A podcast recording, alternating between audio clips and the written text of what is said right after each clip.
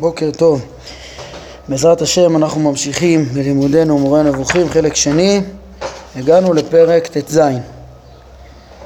אומר הרמב"ם, זהו פרק שאבאר לך בו מה שאני מאמין בשאלה זו של קדמות העולם, ולאחר מכן נביא ראיות למה שאנו רוצים לטעון. היינו, אה, הרמב"ם בפרק הקודם לימד מה אריסטו מאמין בשאלה הזאת וראה שלאריסטו אריסטו היה מודע לזה שאין לו הוכחה בנושא אלא הטענות שלו לדעתו הן משכנעות, מסתברות אבל לא מוכחות. אז רמב"ם אומר אחרי זה, כן, אחרי שהוא התעסק במה סבר אריסטו אז הוא אומר עכשיו אני אבאר לך מה שאני מאמין בשאלה הזו, מה המסקנה שלי כן, הרמב"ם מציג לנו מראש מה מסקנתו ומה מהלך הדברים שהוא הולך ל- ל- להסביר בנושא הזה אז מה מסקנתו, זה מה שאני מאמין בשאלה זו, מה מסקנתו בנושא של חידוש העולם וקדמותו? שהרמב"ם יאמר בעצם שאין בזה הוכחה מוחלטת לשום צד, זה בעצם משהו שהוא קודם כל הגיע למסקנה. ולאחר מכן נביא ראיות למה שאנו רוצים לטעון, היינו לא הוכחות אחרי שהרמב"ם ברור לו שאין הוכחה אז הוא יביא את הטענות שנותנות את ה... את... מחיאות את הכף לצד חידוש העולם. כן, כמו ש... פה, פה אני רואה עכשיו שהם מפנים לאחר מכן לפרק י"ז ואילך. אני חושב שאולי יותר מדויק זה להפנות לפרק י"ט ואילך ששם הוא יביא אה, ראיות למה שהוא רוצה לטעון כן, בפרקים י"ז וי"ח הוא, הוא ידחה ויסביר למה דברי הפילוסופים הם לא, לא מוכחים ובעצם למה, למה הוא הגיע למסקנה שאין הוכחה בנושא הזה. זה החלק הראשון, מה שאני מאמין בשאלה זו שאין אין הוכחה לשום צד בנושא. אחר כך מפרק י"ט ואילך הוא יביא את, את הראיות שלו כטיעונים אפילו שהם לא מוכחים. אז הרמב"ם מפרט לנו מה באמת המסקנה שלו. אז אומר כך אומר הרמב"ם כן? כל מה שאומרים המדברים שטוענים שהוכיחו את חידוש העולם איני מסכים עם הראיות האלה ואיני מטעה את עצמי לקרוא לדרכי ההטעיות הוכחות. כן מבחינתו כל ההוכחות כל הדרכים של המדברים שהוא סיכם אותם בחלק ראשון פרק ע"ד כולם לא הוכחה לכולם יש פרחה כן הוא כבר הראה את זה. הרמב"ם מוסיף פה הערה חשובה. הוא אומר וזה שאדם טוען שהוא הוכיח עניין מסוים על ידי הטעיות אינו מחזק אצלי את השכנוע במושא החקירה הזה אלא מחליש אותו ופותח פתח לערער עליו כן כשאדם טוען שהוא הוכיח דבר בטענות שהן לא באמת הוכחה לא רק שהוא לא מחזק את, ה, את האמונה בטענות שלו לפי, כן, הרמב"ם אומר, אלא להפך, הוא מחליש, כי הוא פותח פתח להראות שכל הטיעונים שמביאים הם לא משכנעים ואפשר לפרוח אותם, ואז מה קורה? כן, אומר הרמב"ם, כי, כי כאשר מתבררת הבעייתיות של הראיות האלה, נחלשת הנפש, הנפש בשכנועה אה, בדבר שהראיות הובאו עבורו. כן, אדם מונה את כל טיעוניו הלא מוכחים וטוען שהם הוכחה כלפי משהו, ואז פורחים את הוכחותיו כאילו את טענותיו, כי באמת הן רק טענות ויש להם פרחה ו- ומרגישים כאילו זה סתם טעות שחשבו שהוכיחו אותה ולכן סברו אותה, אבל בעצם אה, כן, ב- בעצם יש לה פרחה וכל המהלך הזה הוא, הוא בעצם מבחינה פסיכולוגית, הרמב"ם אומר, הנפש נחלקת, נחלשת בשכנוע אחרי כזה אה, תהליך, כן, אז עדיף שדבר שאין עליו הוכחה יישאר כמושא חקירה בלבד או לנקוט לגביו אחת משתי העמדות הנגדיות בלי, בלי לטעון ש, שיש איזו הוכחה. הוא אומר, מה שראוי כשיש דבר, אתה מאמין בדבר שלא הוכח, כן? אז, אז שזה יישאר דבר שלא הוכח, להגיד, יש כל מיני טענות למה שמחזקות ומכריעות את כף המאזניים לטובת אותו עניין. כן, אני מעדיף לסבור ככה כמו שהרמב"ם יאמר על החידוש, בגלל ש... הכי פחות קושיות יש על הדרך הזאת והרבה יותר קושיות יש על כיוון אחר אתה משאיר את זה כמושא חקירה פתוח שיותר משכנע לחשוב שהוא נכון אז אתה משאיר אותו כפי שהוא אז זה באמת יכול להתקבל אבל אם אתה טוען שהוכחת ופורחים את זה אז להפך התוצאה היא שיש פחות אה, אמונה והנפש פחות בוטחת בדבר, פחות יכולה להחזיק אותו כדבר נכון. אה, וכבר הזכרתי לך, אומר הרמב"ם, את דרכי המדברים לאישוש חידוש העולם, הוא הביא את הדברים שלהם והערתי את תשומת לבך למקומות הערעור עליהן. כן, עד כדי כך הרמב"ם חושב, לוקח את ההערה שהוא מעיר פה בצורה רצינית, לקח אותה בצורה רצינית, שהוא בעצם, אה, כן, שהוא אומר, לא, זה, זה מחליש את האמונה לבסס אותה בטענות לא מוכחות, עד כדי כך שהוא טרח להביא את ההוכחות האלה ולפרוח אותן בעצמו. כן, אפילו שבמובן מסוים זה יכול אה, להחליש את האמונה, לא, הוא אומר, לתמוך את האמונה בהוכחות חלשות, בטענות שקוראים להם הוכחות, זה מחליש את האמונה, ולכן עדיף לפרוח אותם ושכולם ידעו שהם שום דבר מראש, וכולם יבססו מראש את האמונה שלהם, אה, אם זה ברור שאת מציאות השם לא לתלות בזה, כן, אם זה מציאות השם אז על טענות אה, ודאיות, כן, ואם על חידוש העולם, אז שזה יישאר כמושא חקירה עם טענות מסתברות ולא, ולהבין ש, שאין בזה הוכחות. הרמב"ם לא מפחד שיפרחו את שלו, כאילו, כמו שהמדברים פחדו שיפרחו את שלהם, כאילו, זה... כן. זה הכי טבעי, כאילו, הכי הגיוני שכל אחד יעשה מה שהוא יכול. נכון, ובמיוחד הדברים שלך הם מתעצמים לאור העובדה שאנחנו יודעים שהיום גם הדברים של הרמב"ם לא, לא, לא התחזקו. אז באמת לכאורה כתלמידים של הרמב"ם אז uh, באמת צריך לפרסם שאנחנו לא מבססים את האמונה על הטיעונים של הרמב"ם שמבוססים על הפיזיקה של אריסטו, כן? זה מצווה לפרסם את זה, אני חושב גם תוך כדי הלימוד ראינו איפה הדברים בסוף לא מוכרחים. גם פה במהדורה הזאת שאנחנו לומדים בה, המהדורה היפה של מפעל משנה תורה, תראו פה בהרחבות, שהם uh, בכנות uh, מציינים כאן שהרמב"ם, כמו שהוא אומר כאן ביחס לחידוש העולם, שהוא אומר, אה, כיוון שאין בזה הוכחות שאי אפשר להתווכח איתם, הוכחות חותכות, אז צריך לציין את זה ולהשאיר את זה כמושא חקירה ורק להביא את הטיעונים המסתברים. ככה גם צריך לעשות ביחס לאמונה, שהרמב"ם בתחילת החלק הביא לנו ארבע הוכחות אה, למציאות השם, אז אה, על פי אה, מצב המדעים והחוכמה בימינו, אז אה, לא דברים שאי אפשר להתווכח איתם. כן, חלקם, חלק מההוכחות שלו ממש בנויות על, על אה, אה, הנחות יסוד של מדע שעבר מן העולם, שהוא לא תקף כבר, וחלק זה לוגיקה ש, ש, ש, ש, שאולי יש לה עוד אה, חיזוק כטענות, אבל כהוכחות, אה, לא, ולכן צריך אה, לציין את זה בכנות גם כלפי ההוכחות של הרמב"ם, שהדברים האלה אפשר לקחת אותם כ... חיזוק איפה שהם מסתברים, אבל אה, כהוכחה וכוויכוחים פילוסופיים אז אה, זה לא ברור. כן, על כל פנים הרמב"ם, אה, כן, אז זו הערה שהוא אמר אותה בדרך אגב, אבל מאוד מאוד משמעותית, והיא מסבירה למה הוא טרח כל כך בכל פרקי, קראנו לזה פרקי דרך ההוכחה, לפרוח את ההוכחות של המדברים, להראות ש, שהביסוס של מציאות השם על בסיס החידוש, הוא, הוא, הוא לא חזק, זה מחליש את האמונה לדעת הרמב"ם, לבסס את האמונה על טענות לא חזקות מספיק. וכן, לכן הוא בנה את הדברים בכזה צורה ארוכה, להביא את הטענות ה... שכאילו מחזקות את האמונה שלו, אבל לפרוח אותם ואחר כך להביא את הטענות היותר נכונות לדעתו, ואת מה שאפשר להוכיח מוכיח, ומה שאי אפשר להוכיח משאיר בספק. אז זה, זה בעצם המהלך הגדול של אה, פרקי דרך ההוכחה.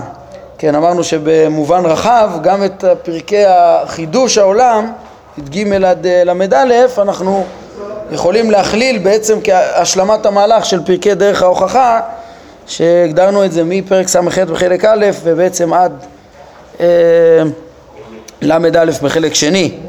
כן, עשינו במובן מצומצם יותר, אז אפשר לקחת את החטיבה של אה, הוכחת מציאות השם עד פרק י"ב, וזה במובן יותר רחב.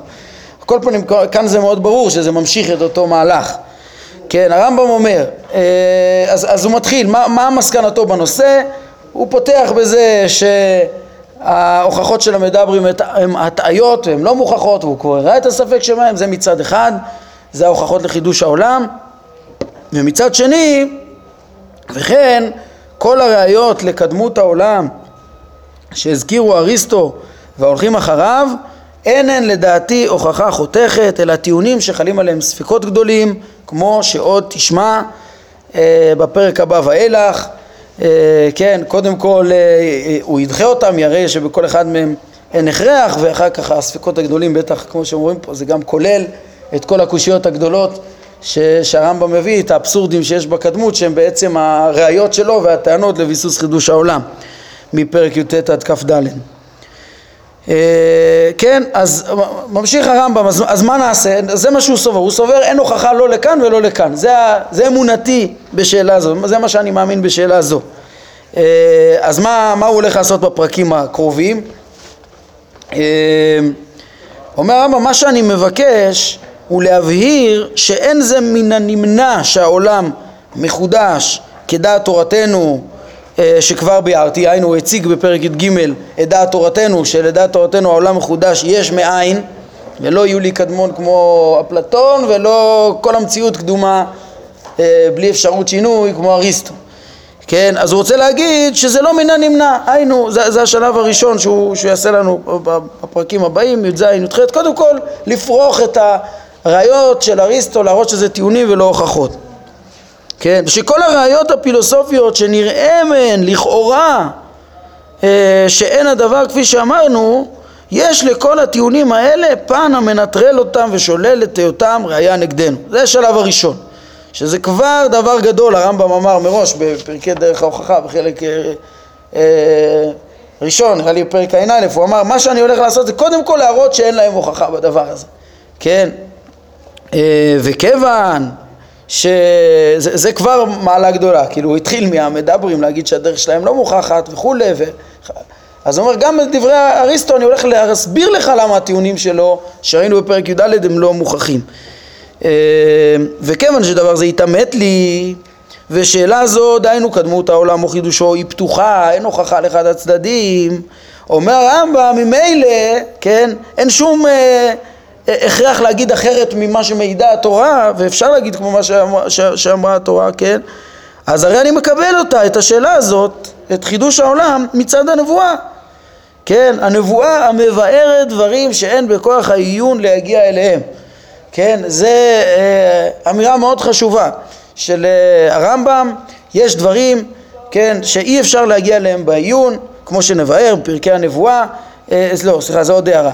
כן? אבל קודם כל הוא אומר יש דברים שאי אפשר להגיע בלוגיקה מתוך אה, הסקת דבר ודבר, דבר מדבר, מתוך החושים שאנחנו משיגים והמידע שאנחנו צריכים לקלוט בשכל, להגיע למסקנה בצורה לוגית מוכחת, ב, אה, לא כל דבר אפשר להוכיח, יש דברים שפשוט אה, הבורא אה, משפיע את האמת הזאת לנבחריו, לנביאים. לשלמים שמסוגלים להשיג את זה, מקבלים את, ה, את האמת כאילו באינטואיציה, לא, לא בדרך אה, לוגית, ו, ויש דבר כזה, להשיג אמיתות מה שאי אפשר גם ל, ל, ל, להוכיח אותם, להשיג ככה את האמת. אז פה הוא, הוא, הוא מסביר גם למה לסמוך על הנבואה פה יותר מאשר אה, שיקולים אה, עיוניים, שכליים, רגילים, מתוך אה, הבנת המציאות, כן? חוץ מזה הוא יוסיף גם את ה... אה, שגם בשכל יותר נוח לקבל את החידוש, כמו שהוא כבר יגיד. כן, רק הרמב"ם מעיר פה עוד הערה, הוא אומר, כמו שנבהר שאין לשלול את הנבואה אפילו לדעת המאמין בקדמות. זו הערה שהוא מעיר אותה לא פעם ראשונה, כן? אולי גם זה היה שם בפרק ע"א, לא זוכר בדיוק, נראה לי שזה היה שם, אז הוא, הוא, הוא, הוא בעצם אומר שאני זה, אל, אל תעירו אה, עליי הערה, אה, מה אתה מכריע את השאלה על פי הנבואה, אם, כן, מתוך מחשבה, שה, מקשים ככה, מתוך מחשבה שה, שהנבואה זה דבר שהוא אפשרי רק לפי החידוש.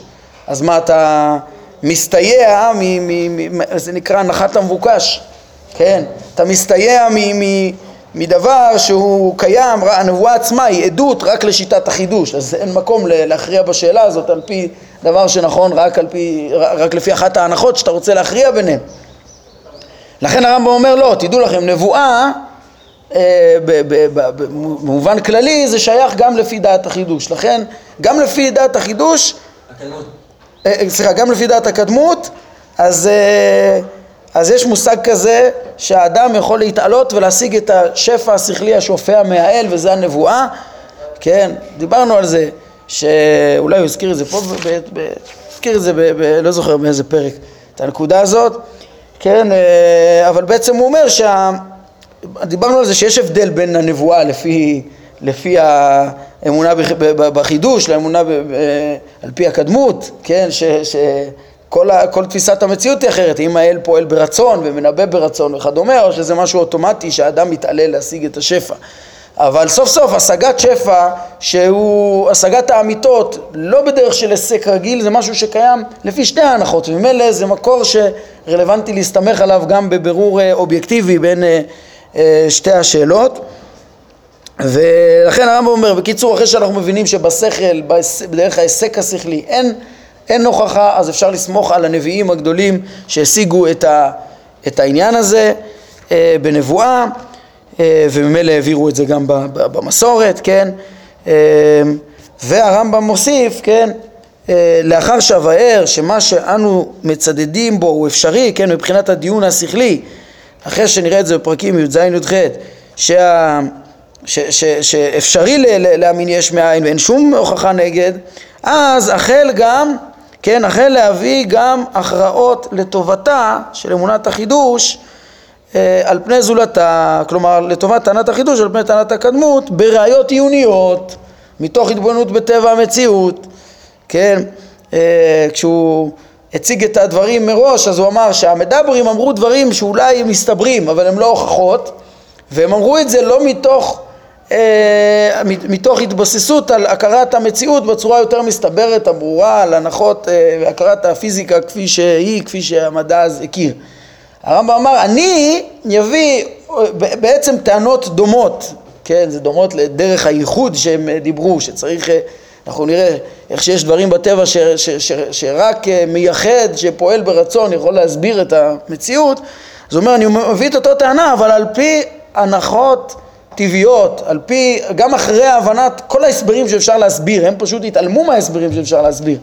כן, אבל הרמב"ם מסביר כל מה שאפשר להסביר ומראה שאף על פי כן זה לא מספיק, כן? אז זה בעצם אה, משהו, אה, כן, הוא בסוף אומר, ממילא אני, אני אגיע למסקנה של ודאות כמו שהם חיפשו, המדברים, אבל בלי לבטל את הטבע, ובלי לבטל את הטבע זה גם בלי לבטל את אה, הדרך של סודות התורה למדנו, את הדרך שבאמת להכיר את הבורא בוודאות יותר ברורה, בלי לברוח לאיזה מדע בדיוני, ככה הרמב"ם מתייחס ל... לה... מדע של המדברים, להטעיות וכדומה. אז אה, כן, אז הרמב"ם אומר, אחר כך הוא יביא גם את, ה, את הטענות שלו, ואבאר שכמו שנובע לנו אבסורד מסוים מהאמונה בחידוש, מה שאריסטו טען, שהוא יפתור אותו גם, אה, כך נובע אבסורד גדול מה, מה, מה, מהאמונה בקדמות, כן? והוא גם, ו, ובמשקל הרמב"ם יראה שהאבסורדים על הקדמות קשים הרבה יותר ועל החידוש הם הם אה, קלים לפתרון. אז גם אם זה לא יהיה הוכחה שאי אפשר להתווכח איתה, זה ברור שכך יהיה עדיף להכריע, אפילו מבחינה שכלית, כן? אז יש לנו פה גם את עדות הנבואה, שתכריע לגמרי בדבר שאי אפשר להוכיח, וגם, בלי קשר, עדיף ככה ל... כן, צריך לקבל את הדברים היותר מסתברים אה, גם בשאלות שאין אה, הכרעה. אומר הרמב"ם, החל כעת להביא את הדרך המנטרלת את ראיותיהם של כל אלה שהביאו ראיות לקדמות העולם. אם כן נמצא מאוד מאוד ברור הדרך של הרמב"ם ממילא, הוא אמר לנו מה הוא סובר, הוא סובר שאין בעניין הזה הוכחה וממילא מהלך הפרקים הוא מאוד מאוד ברור, הרמב"ם מציג את השיטות פרק י"ג, אחר כך הציג את דעת אריסטו אה, וטענותיו, טיעוניו בפרק י"ג, פרק ט"ו אה, הוא בעצם אה, אה, מביא שאריסטו עצמו לא, היה מודע לזה שזה לא הוכחות, אפשר לקחת את פרק ט"ו כבר למהלך של פרקים י"ז-י"ח, מט"ו עד י"ח, לומר שהטיעונים של אריסטו שהוצגו בפרק י"ד הם לא מוכחים, כן, בי"ז-י"ח הוא יפרש את זה, שוב, הוצגו השיטות, הוצגה שיטת אריסטו נאמנה עם טיעוניה, שלב ראשון זה לדחות למה זה לא מוכח, שלב שני, מי"ט עד כ"ד אנחנו נראה איך שהרמב"ם יוסיף את העדיפות השכלית להכריע כדעת החידוש. אה, פרק אה, כ"ה, אחר כך זה יהיה איזה סיכום כזה עקרוני, אה, גם למה אנחנו צריכים לקבל את הדברים מצד הנבואה ולמה זה כל כך קריטי ומשמעותי ליסודי התורה וכדומה. כן, אז טוב, אז זה פרק ט"ז, שמבהיר לנו את, אה, את עיקר התפיסה ובעצם גם את מהלך הדברים, אה, הסדר של הרצאת הדברים שראינו ושעומד בפנינו. אה, ניכנס לפרק י"ז, פרק חשוב מאוד. הפרק הזה, הנה הם כותבים פה כותרת, שהוא נמצא את דחיית ראיות אריסטו מטבע המציאות. זה הכוונה לארבע הראיות הראשונות שהרמב"ם מביא מאריסטו עצמו בפרק י"ד.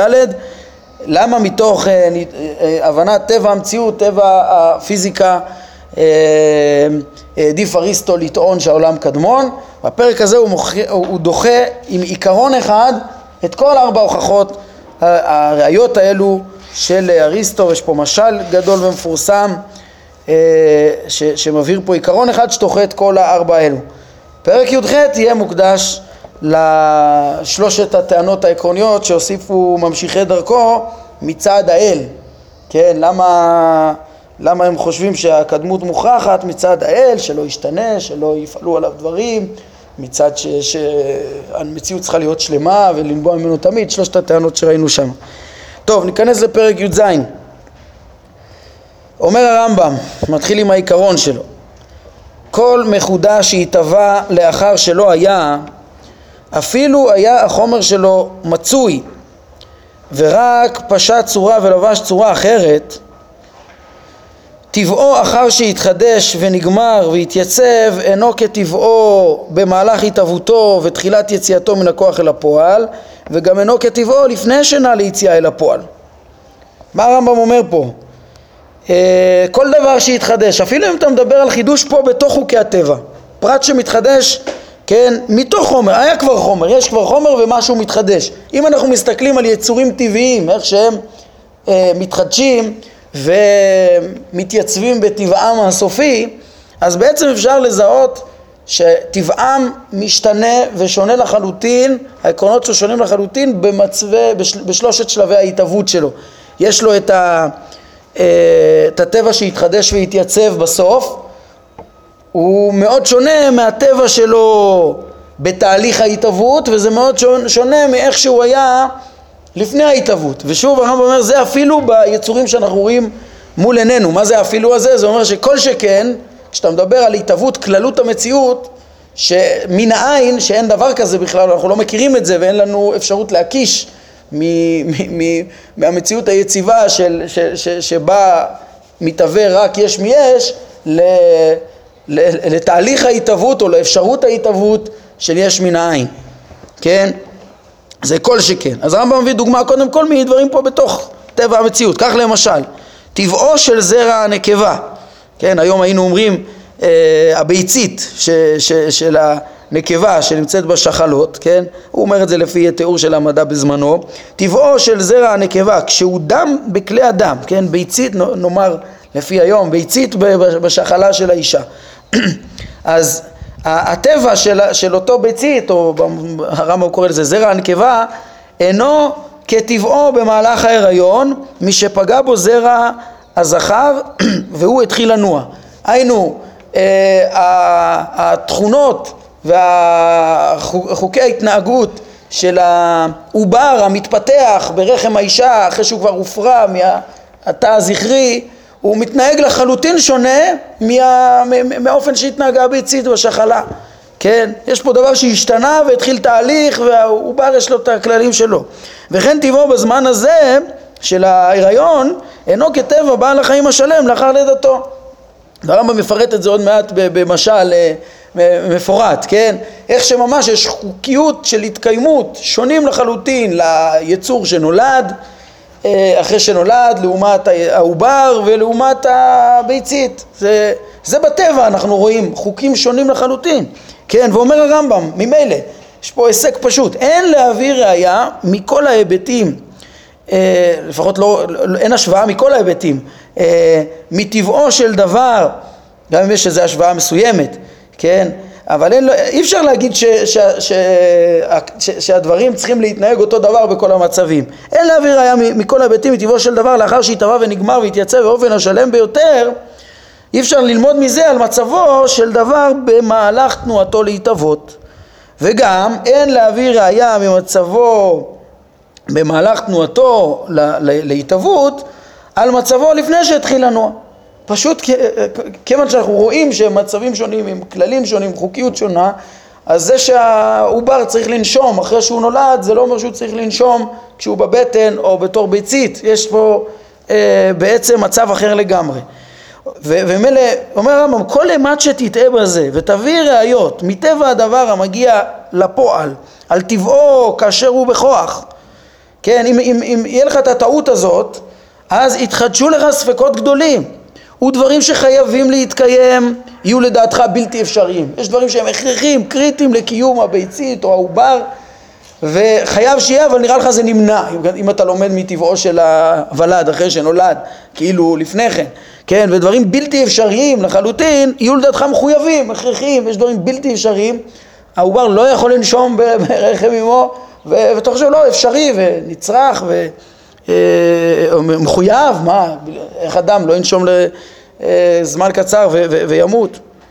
אז הנה, אז הרמב"ם אמר את העיקרון אה, אין ללמוד ולהסיק ממצב יציב שאתה רואה מטבע אחד לטבע של ההתהוות או לטבע שהיה לפני ההתהוות. וזה אפילו בברואים בתוך העולם שהתחדש. כן, בבריאת יש מי יש, בחומר שרק פשט צורה ולבש צורה.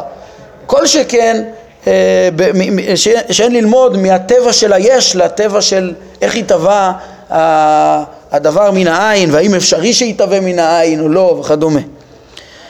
הנח בהמשך אה, למשל שהבאנו, הרמב"ם מתחיל עם המשל המיוחד שלו והמפורסם שלו, ששוב עם העיקרון הזה הוא ידחה את כל הטיעונים של אריסטו שכולם התבססו על הטעות הזאת בעצם של כאילו הכרחי ש, שנלמד מטבע המציאות שלפנינו על, על, על כאילו הוא היה תמיד ו, ועל זה שבלתי אפשרי ש, ש, שהוא יתהווה באיזה תהליך אחר ועם איזשהו השתנויות בחוקיות כן, אז רמב"ם מביא משל להדגים את זה אה, בצורה יפה מאוד. אנחנו בהמשך למשל שהבאנו, הוא כבר הביא דוגמה אחת, כן?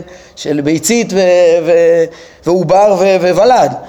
אה, אז הוא מביא עוד, ת- תראה בהמשך לזה, אה, מקרה כזה, שנולד אדם בעל טבע מולד שלם מאוד, ואימו מתה אחרי שהעניקה אותו כמה חודשים, כן? למה הוא, הוא, הוא מוסיף את זה שדווקא שהיא העניקה אותו? כי בלי זה הוא לא היה חי.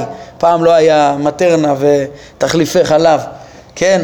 אז כדי שיתקיים ויגדל, אז אמו אחרי ההנקה מתה, וגברים בלבד השלימו את חינוכו של הילוד הזה אה, באי בודד, כך שגדל והשכיל ולמד, כשמעולם לא ראה אישה ואף לא נקבה משאר בעלי החיים. הוא לא, אין לו מושג, הוא לא ראה מה זה נקבה, לא אישה ולא, ולא נקבה משאר בעלי חיים, הוא מגיל מאוד מאוד צעיר שהוא לא זוכר, אה, מתה אימו, באי בודד, רק גברים אה, לימדו אותו וכדומה. אז הוא לא יודע מה זה, והוא מנסה להסיק אה, איך הוא נוצר, כן? שאלו, והרמב"ם מתאר אותו, אפילו אם הוא מאוד חכם, יש לו טבע מולד שלם מאוד, והוא למד והשכיל ומאוד מאוד חכם. אין לו חיסרון של חוכמה, יש לו חיסרון בהיכרות של המצב, ש, ש, של התהליך שבו הוא נוצר, כי הוא לא ראה את זה מניסיון ולא יכול לראות את זה בחושים. הוא מנסה להסיק מתוך הטבע הגמור של הוולד מה היה קודם. כן, בהמשך לאותו דוגמה בעצם, אה, אותו דוגמה שאנחנו מכירים מן הניסיון, הוא מנסה להסיק אותה מהשכל. ותראו איזה טעויות יהיו לו, אה, איך הוא לא יצליח להבין את האמת, כמו ש... כן, אה, כן, אז, אז כמובן שהכל בסוף ילמד אותנו על איך שאריסטו טועה את אותם טעויות, כאילו להקיש מהטבע הקיים למה שהיה קודם. רק מה, אני רואה שאנחנו בסוף הזמן, אז את הדוגמה ראינו ואת ה, כן, את הסיפור, את הסיטואציה, בעזרת השם, את ההסברה אה, של כל הדברים האלה בהמשך הפרק אולי נראה כבר בפעם הבאה. אז נעמוד כאן להיום. ברוך אדוני לעולם, אמן ואמן.